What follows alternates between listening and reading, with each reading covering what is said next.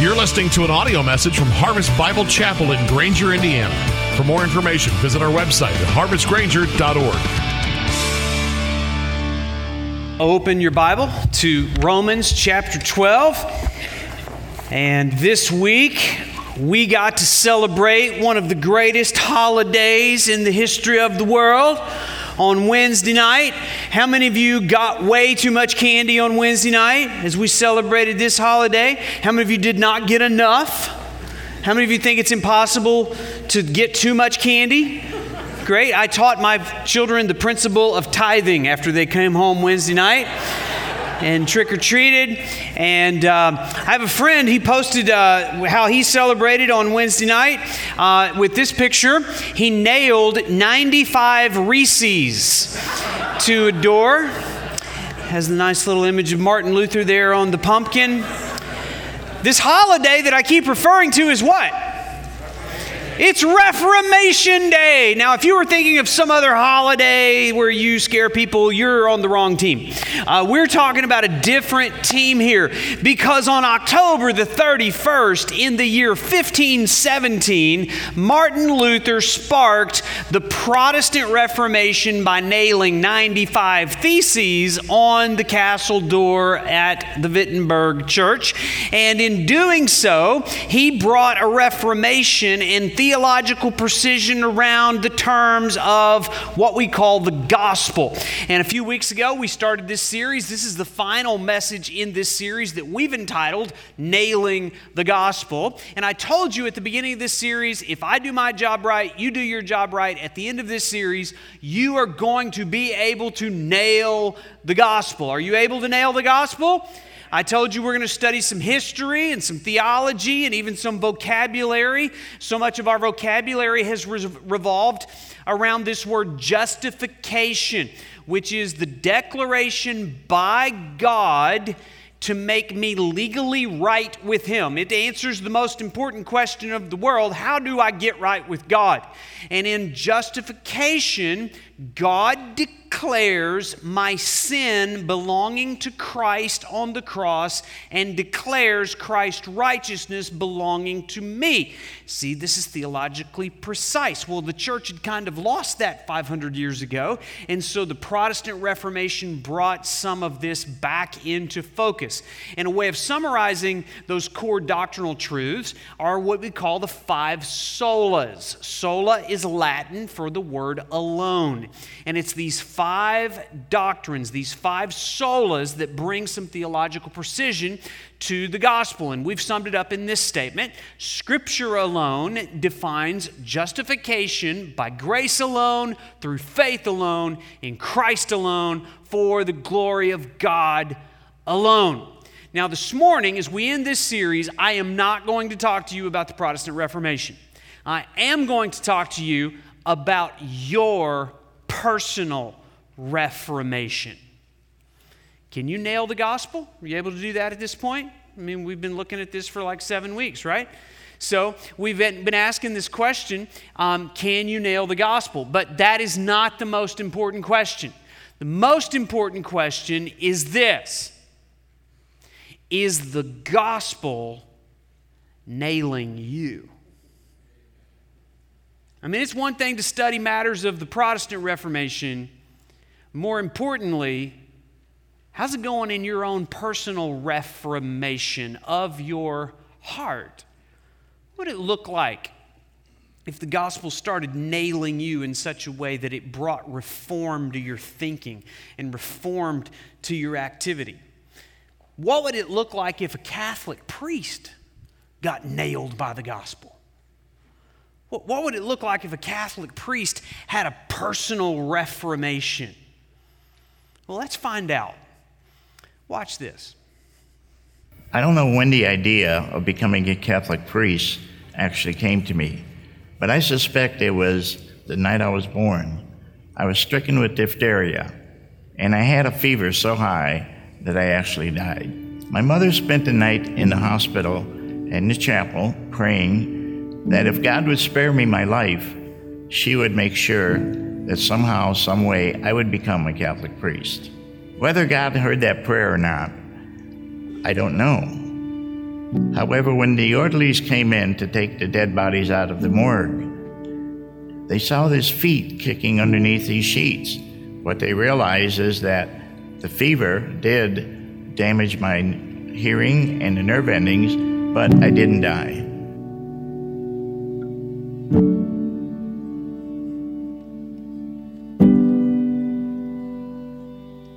My name is Jay Anthony, and I was born in Warsaw, Poland. I grew up around South Bend near St. Adalbert's Parish.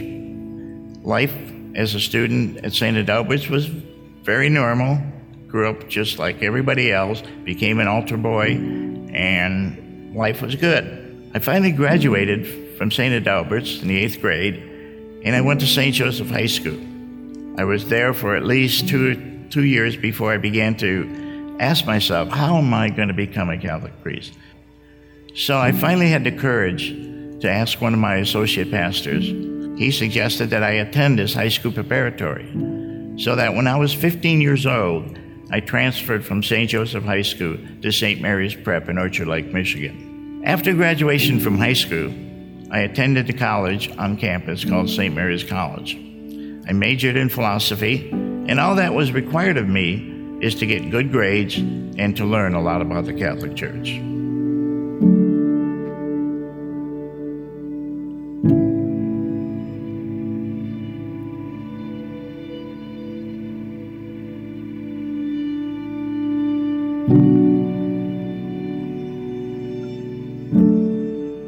Like I said, I love school. I had a passion for learning, and as long as somebody paid, I stayed. Shortly thereafter, my bishop decided to contact me and find out when have I selected a date for ordination to the priesthood. He contacted me and called me into his office in Fort Wayne, Indiana, and I reluctantly had to tell him I'm not ready to be ordained. He tried to tell me that maybe I'm just going through some kind of phase and I should just go through with it and not worry about it. I told him, well, maybe I am going through a phase, but I'm not going to go through it unless I find out what's missing. There is something missing in my life. All through the time I was in the seminary, I kept asking myself, what's missing?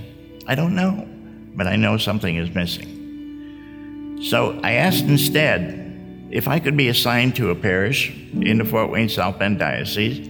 So I was assigned to St. Adalbert's Parish, my home parish where I grew up. I began to do all the things that a priest would do except say Mass and hear confession.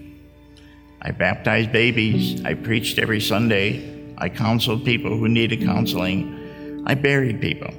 Our parish was a large parish of 3,000 families. But after that year, I began to realize I still don't know what's missing. So I knew the bishop was going to contact me about selecting a date again. And reluctantly, I had to tell him Bishop, I'm not ready.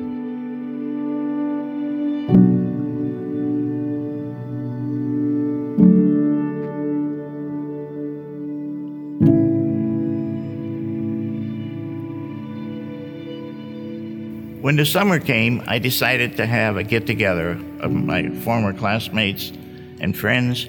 While I was there, got to know people again, and a friend of mine stayed behind after everybody left in the evening. His name was Bob, and he attended University of Detroit Law School, and he just came back from Vietnam. And he asked me if he could share with me his testimony. I said, Sure, Bob. I really didn't know what a testimony was, but yes, please do. When he came back from Vietnam, he says somebody shared with him their testimony about knowing Jesus Christ as Lord. He looked at me and he says, Jay, did you ever make Jesus Christ Lord of your life? And boom, like a bolt of lightning came flashing through my head. That's what's missing. All my life in the seminary, no professor, no priest, none of my associate pastors or students ever asked me, Is Jesus Christ Lord of your life? I heard that question. I knew the answer. On Tuesday, I went to a prayer meeting with Bob, and I made Jesus Christ Lord of my life and asked Him for forgive me of all my sins. life changed for me. I was born again. I never knew the expression before. I just knew Protestants used to say that, but Catholics never did. So I began to change. Suddenly, Scripture became alive to me. I'm going to be honest with you. I never really liked reading Scripture, I didn't understand it. I only read it when I had to for a certain class. When I read Scripture now, I understand Scripture much more than I ever did before. Life in a local church here at Harvest has been a blessing. To have a church where they preach the Word of God unashamedly, I'm finally learning much more than I ever did in the seminary about the Bible. And I'm so blessed by it. I look forward to going to church on Sunday. Whereas before it was a duty, now it's a desire. It was worth all those years to try to find out what was missing in my life. Now that I know that Jesus is Lord and He's forgiven me of all my sins, it was worth it. Because Jesus is Lord. And I thank Him. Amen. Amen.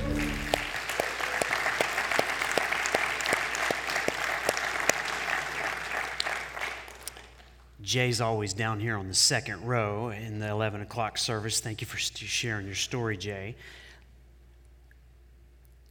Have you ever made Jesus Christ your Lord? In reality, you don't make Jesus anything, He is Lord. Better question is have you ever received Him as Lord? Have you ever submitted your life to Him as Lord? Have you responded to the gospel? Has the gospel ever nailed you? in a way that brings continual reformation of your heart. Every week, I get a weekly report on the reforms in Jay's heart. He just comes up and tells me what's going on in his life and this book he's reading and how God's transforming his heart. And I trust that that is happening for you as well. It's not enough to nail the gospel, you must have the gospel continually nailing you. We've been looking at the first 11 chapters of the book of Romans, and we've kind of skipped around in there. We've seen these five different solas. I've asked you to open to Romans chapter 12 this morning. I want you to notice the white space between the end of chapter 11 and the beginning of chapter 12. Do you see that part right there? There is a huge transition that happens in that white space, it's a hinge. Paul is about to tell us what a life looks like that has been nailed by the gospel. He's about to tell us what personal reformation looks like based on all the things that God has done for us in justification. Here's what the life looks like that has experienced reformation. And he begins in chapter 12, verse 1. He says, I appeal to you, therefore, brothers, by the mercies of God, to present your bodies as a living sacrifice, holy and acceptable to God, which is your spiritual worship. Do not be conformed to this world, but be transformed by the renewal of your mind, that by testing you may discern what is the will of God, what is good and acceptable and perfect. There was another Latin phrase that came out of the Protestant Reformation, and it was this phrase Semper Reformanda. I told you we were going to learn some vocabulary in this series. You didn't know it was going to be Latin vocabulary, did you? So, what does this term mean? It simply means this always being reformed. Have you been reformed? Have you been transformed? What the what the reformers understood is this the church is always in need of being reformed. The Reformation never stops because every church, including this church, has a tendency to drift away from the truths of the gospel. More importantly than that, for each one of us, every person's heart has a tendency to drift away from the truths of the gospel. And what the reformers said in this statement was this every heart is continually in need of reformation. And so we come to church for the purpose of putting ourselves under the authority of the Word of God and the Lordship of Jesus Christ so the Reformation can continue in my heart. We talked about how the word Protestant comes from the word protest. And, and we Protestants, we like to protest against things that would add to the finished work of Christ. But even more importantly than that, I have to understand that the protest really is against my own heart's tendency to disbelieve the gospel. It, my heart has a tendency to drift, and so the battleground is not in a church, the battleground is right here in my heart. There's a part of my heart that doesn't want to submit to Scripture alone. And every time I sense that, I must protest. That's when I become a Protestant against my own heart. I understand that my own heart doesn't really want to believe that justification is by grace alone and faith alone and Christ alone because my heart wants to be its own Savior. My heart is always seeking its own glory, and so I have to protest and, and preach the gospel to my heart to say that God's glory alone is what's at stake. I must protest every distortion of the gospel in my own heart. So, semper reformanda means that my heart is always in need of being reformed, reshaped by the Word of God. Everybody here needs a continual heart reformation. I've got to drive a nail through all lifeless religion that my heart tends to gravitate toward. And so I would ask you this morning is the gospel nailing you. That was the concern of the Apostle Paul. He turns the corner here and moves away from all of this very deep theology, and he gets very personal and very practical. Listen to what he says I appeal to you. As a parent, you've had this conversation with your kids, right? Your hands on their shoulders, you're looking into the eye, and you're appealing to them. Listen to me. Are you listening? This is the most critical thing. You've got to get this. And this is the heart of a spiritual father, Paul, talking to the Romans. He understood how urgent this was. And so he says to them, There is got to be a call that you respond to in the gospel. The gospels will simply not allow me to stop reforming. I never get to the place where I can say, All of the reforms that need to take place have taken place in my heart. I'm just resting in Jesus now, waiting for heaven. No, the, the gospel continually, daily appeals to my heart. He says, I appeal to you, therefore. The word therefore is the hinge word. He's basically saying, because of the first 11 chapters of what I told you about the gospel, therefore, brothers, by the mercies of God. That's such a significant phrase. What is the motivation for reformation? Is it guilt? Is it screaming at you? Is it you know, trying to manipulate you into some type of life transformation. No, Paul's appeal was by the mercies of God. What he was saying is this the continual awareness that I have been transformed from an object of God's wrath to an object of God's mercy ought to blow my mind with the reality that I must respond to how good God has been to me. He's had mercy on my soul. He's treated me better than I deserve. He has spared me the, the eternal consequences of my sin. And so he appeals to them by the mercies of God to do something. Now, I want you to notice there is an imperative in this verse it's the word present. I appeal to you, brothers, by the mercy of God, to present. Present what?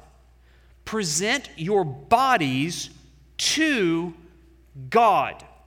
He's inviting you to respond to what He has taught us about the grace of God, faith in God, Christ, the Word of God, and the glory of God.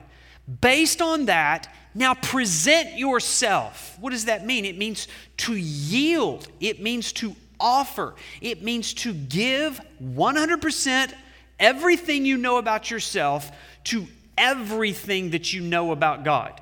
And that happens over and over and over and over. You say, Well, I did that when I was six years old in vacation Bible school. Congratulations. Do you know more about God today than you knew when you were six years old? Do you know more about yourself than you do when you're six years old? Yes. Then I appeal to you, brothers, based on the mercy of God, present all that you know about you to all that you know about God. And that happens every day in every moment of my walking in this world. Should be a presentation of my body to God. The moment you stop presenting yourself to God is the moment the reformation of your heart stops. The moment a church stops presenting itself to God and is like, I don't think we need God anymore, we got this figured out, is the moment the reformation stops in the church. And the gospel will not allow me to do that. It appeals to me, it, it, makes claims on my life. And he says that we're to present ourselves to God as a living sacrifice. Now, think about those two words. It's, it's a paradox, isn't it? How can something that is sacrifice be alive?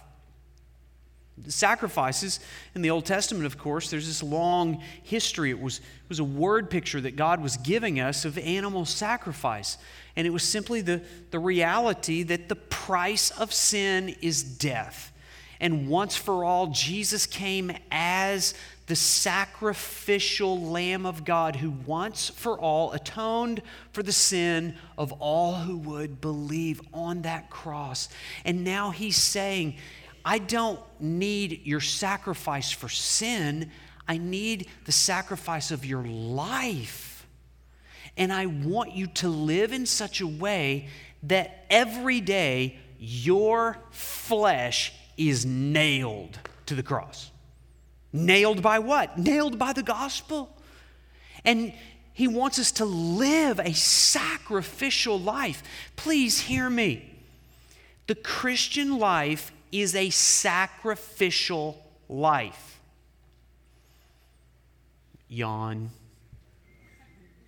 Do you know how hard it is to communicate that in Western American culture, in a room, in a climate controlled room, on this nice padded chair that somebody else paid for? while you're all wearing the finest of your Amazon Prime clothing selection that you ordered on your $800 personalized screen. The Christian life is a sacrificial life. And if the gospel hasn't nailed you, you see no reason to sacrifice anything my time, my talent, especially not my treasure. Now, listen, here's the reality. When the gospel nails you, you, you may not be able to afford the finest car. You, you may not be able to live where you want to live. You, you may not be able to go where you want to go. You may not get to watch the entertainment that you want to watch. You may not get any entertainment at all. God may call you to sacrifice so that other people can get the gospel that without your sacrifice, they would never have access to. And Paul is telling us through the inspiration of the Holy Spirit I'm appealing to you to present yourself not as a friendly, passive friend of Jesus, but as a living sacrifice Jesus is calling us to die daily. You want to be a disciple? Great. Take up your cross, deny yourself, follow me. That's a disciple. Still want to be a disciple? Or you just want to be an admirer? Get nailed by the gospel? Sacrificial life. How, how, how did you sacrifice anything for Christ this week? Anything? Nothing? Like, yeah, I came to the 1130 service because the 945 was full. Congratulations. Boy, you are sacrificing so much, right? Great. How about try the 8 o'clock? Then you get a little more credibility with me to be a sacrificial person or 12:30. 12:30 would be awesome, especially for this crowd. Some of you don't come to church at 12:30 anyway. we just moved the service back so that it'd be on time for the rest of you. So anyway, pick a service. But the life of a Christian is a sacrificial life. It's not enough to say I can nail the gospel. The gospel has to nail my selfish ambitions every day. The, it continues unless you think somehow you're going to escape this thing. He couldn't be that serious. What's the next word? Present yourself as a living sacrifice. Holy. The weightiest word in the Bible. We've already sung about the holiness of Jesus here this morning. And, and maybe for you, you lifted your hand, you were so inspired by the holiness of Jesus. He calls you to be holy. Like, well, what does that mean? Remember, he's talking about the most practical aspects of our lives. In case you think you could wiggle your way out of that, just let your eyes go across the page. At least on my Bible, it's the next page. And chapter 13, do you see chapter 13? Look at verse 13 of chapter 13. Let's see if we can get super practical about what a holy life would look like. He says this Let us walk properly as in the daytime, not in orgies. Do, do you need a word picture on that? I'm just, just let the weight of that. It's like, well, I would never participate in that. Do you watch other people participating in that? Yeah, that's unholy. That's not a sacrificial life. He says, not in orgies or drunkenness, not in sexual immorality or sensuality, not in quarreling and jealousy, but put on the Lord Jesus Christ and make no provision for the flesh to gratify its desires. The Christian life is a sacrificial life. The Christian life is a holy life. The Christian life is a distinct life from the world. That's why he says in verse 2 do not be conformed to this world. This world is a force that is trying to form your thinking. And the Christian life is one that says, I refuse to be conformed by anyone but God.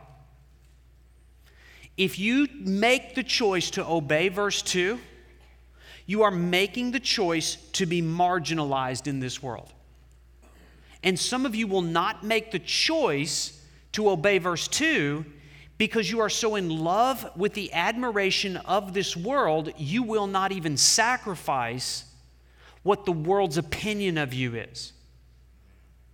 If you choose not to be conformed by the world, you are choosing to be ridiculed, marginalized, and persecuted by this world. Will you make that sacrifice?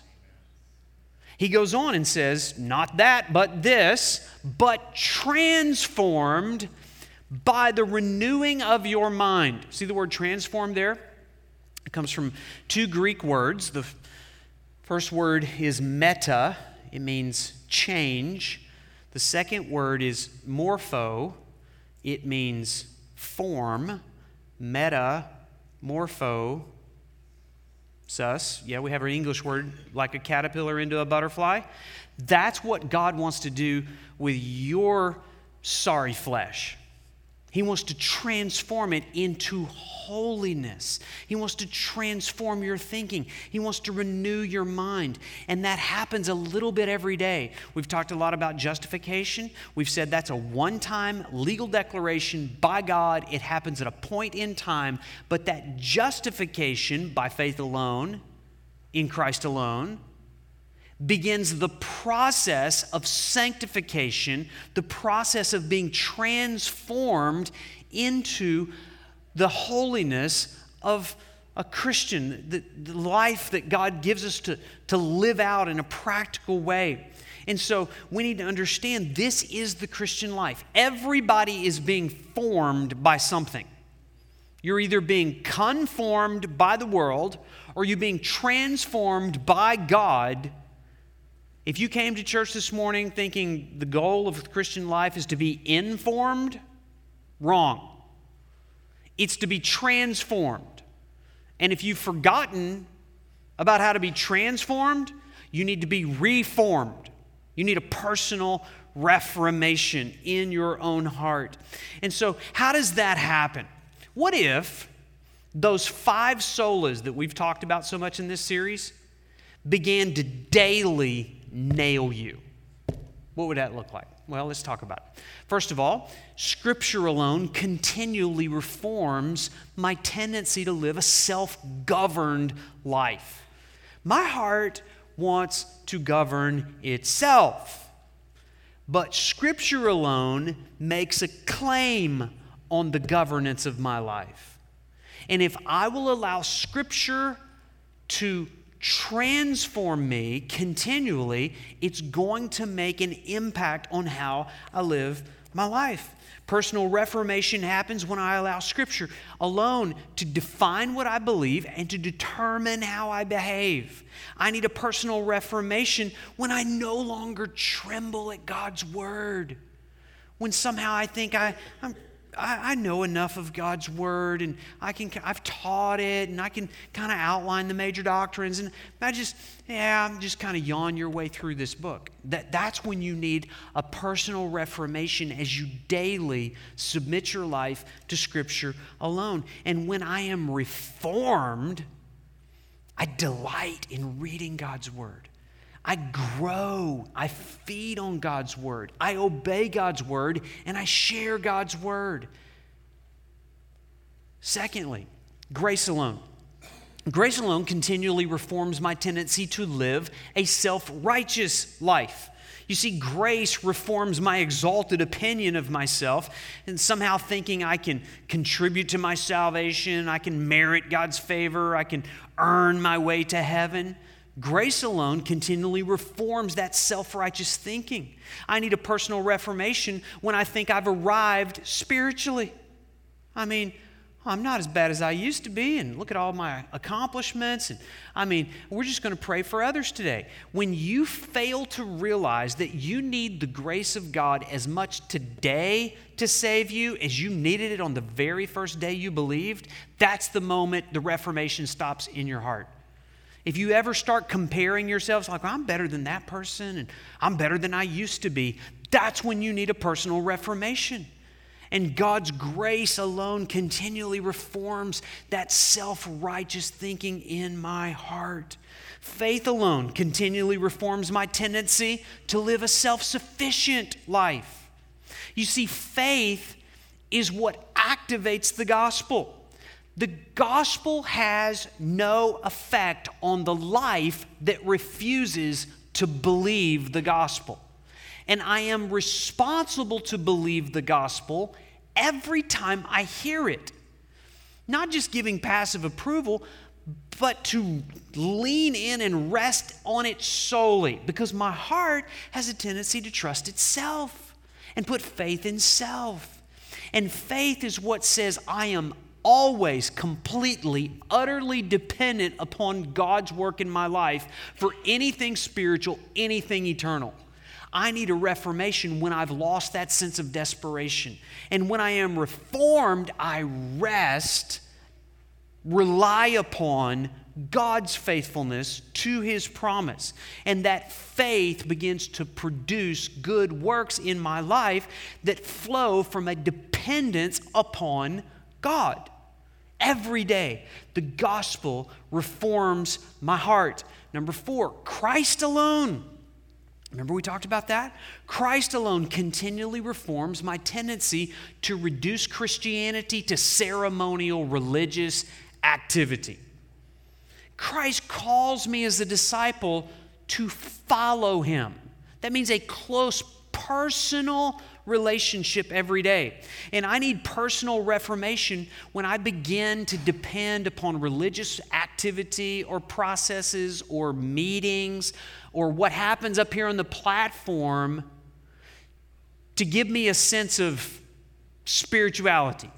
No, my sense of spirituality comes from being filled with the Spirit of Christ and trusting in the finished work of Christ on the cross on my behalf. When I compartmentalize my relationship with Christ to what happens like in a building or in a small group or even like sitting and reading my Bible, if I compartmentalize my life to that, that's when the Reformation stops in my life. But when I'm reformed, I, I love talking to Jesus. I love hearing from Jesus. I love adoring Jesus. I love telling other people about Jesus personally, not because I have to, because I want to.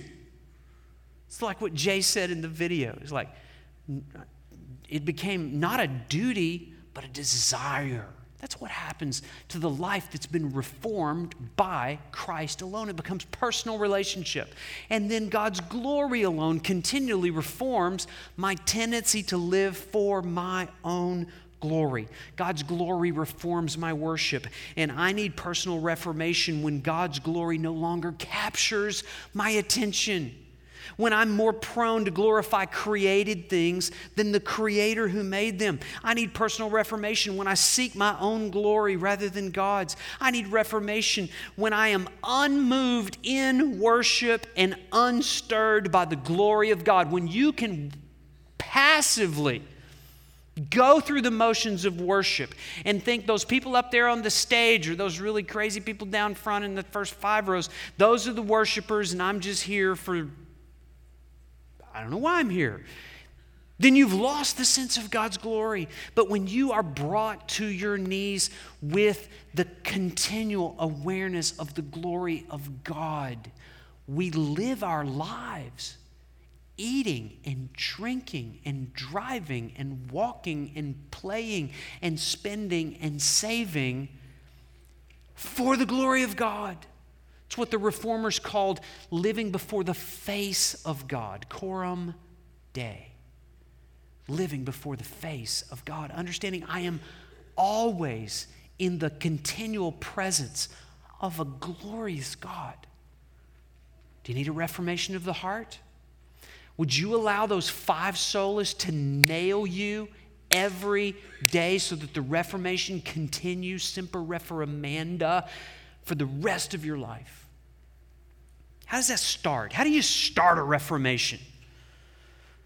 Martin Luther was good at starting a reformation. He just grabbed a hammer and nail and wrote some stuff and nailed it. That's, a, that's a good way.